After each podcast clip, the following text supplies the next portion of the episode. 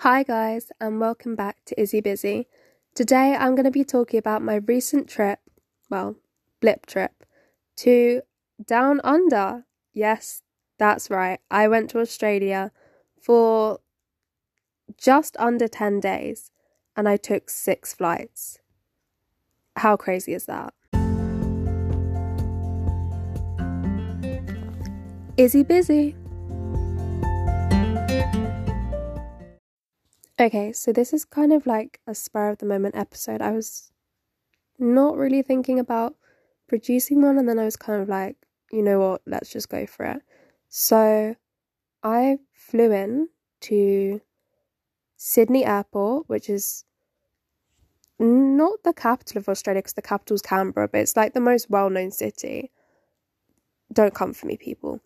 Um, on in the first week of April literally, I was traveling for probably about 28 hours. It was a seven hour flight from London, England to Abu Dhabi. And then I was in Abu Dhabi maybe for about four hours before getting on a 14 hour flight to Sydney. Don't get me wrong, like, no hate to the air industry, but oh my lord, those flights were the worst flights of my life. The planes were really comfortable, but they just went on and on. And I kept being woken up by like stewardesses for food. I was like, obviously they were just doing their job, but oh, I couldn't even believe it. All I wanted to do was close my eyes for like four minutes and get some sleep. Anyway, I landed into Sydney at like six o'clock in the evening, which felt probably like six o'clock in the morning back in England because of the nine hour difference between England and Sydney. And then, yeah, we went and we had a bit of dinner, then we went to bed.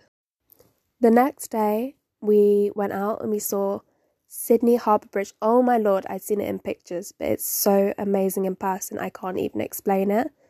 And the Sydney Opera House, where, if any of you have watched Dance Academy, obviously the iconic scenes take place of the Prix de Fonteyn there and I was fangirling, but it was pouring down with rain.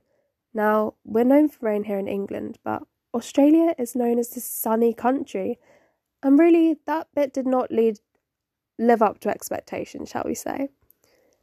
And then after that we took the ferry out to a different beach and we got some food and that was really nice. And we got to see Sydney Botanical Gardens and I saw a little kookaburra bird. Like, can you believe it? I obviously knew they were real, but it seemed like something that was literally only in my brownie book, and we sung about it at brownies age eight or whatever. So that was kind of mad, but so cool.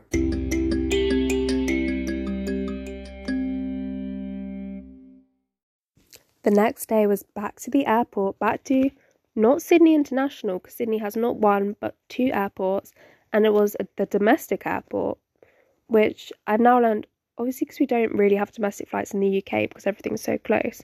Domestic is for in country flights. So we were flying to Adelaide, which is another state.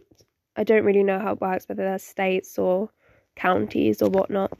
But Adelaide was two hours away from Sydney, and it was so mad to me that if you fly two hours from London, you can be in like Berlin, you can be in another country, countries that don't even touch the country. But if you fly two hours in Australia, you're always still in Australia. The days in Adelaide were filled with beaches. We went on a wine tour and just looking around Adelaide City. It was over the Easter weekend, and to be honest, I didn't realise how strict Australia was about shutting things for religious reasons because it's not a very religious country, it's not a Catholic country, it's not wholly Protestant. But just like if you were to go to Ireland on a Sunday and everything's shut, everything was shut except it was for like three days. It was like going back into lockdown. People there were going mad, like stocking up their fridges. And I couldn't quite believe what I was seeing. But Adelaide was so pretty. We kept seeing all these signs that were like warning us about bats, though, which was slightly scary. But there were these lovely hibiscus flowers in the garden, and it just everything felt so happy and light there.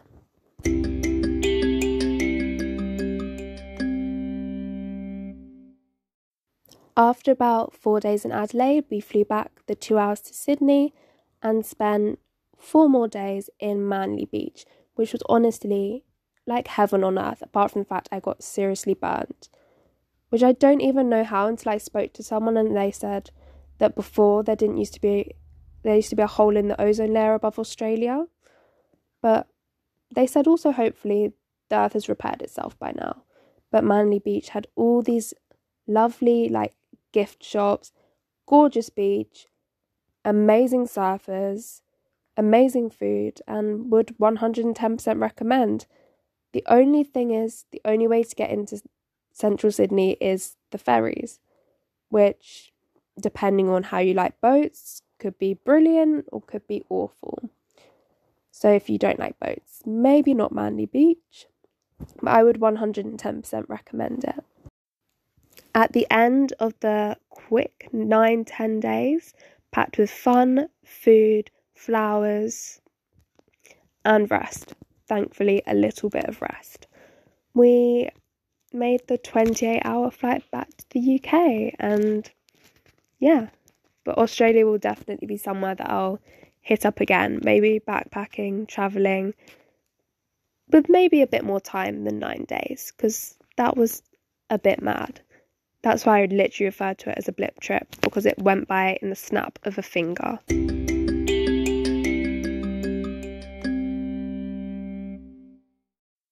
All in all, I would highly recommend. And if you've enjoyed this episode, please feel free to listen to the others, which are below on either Spotify or wherever you find your podcasts. Izzy Busy.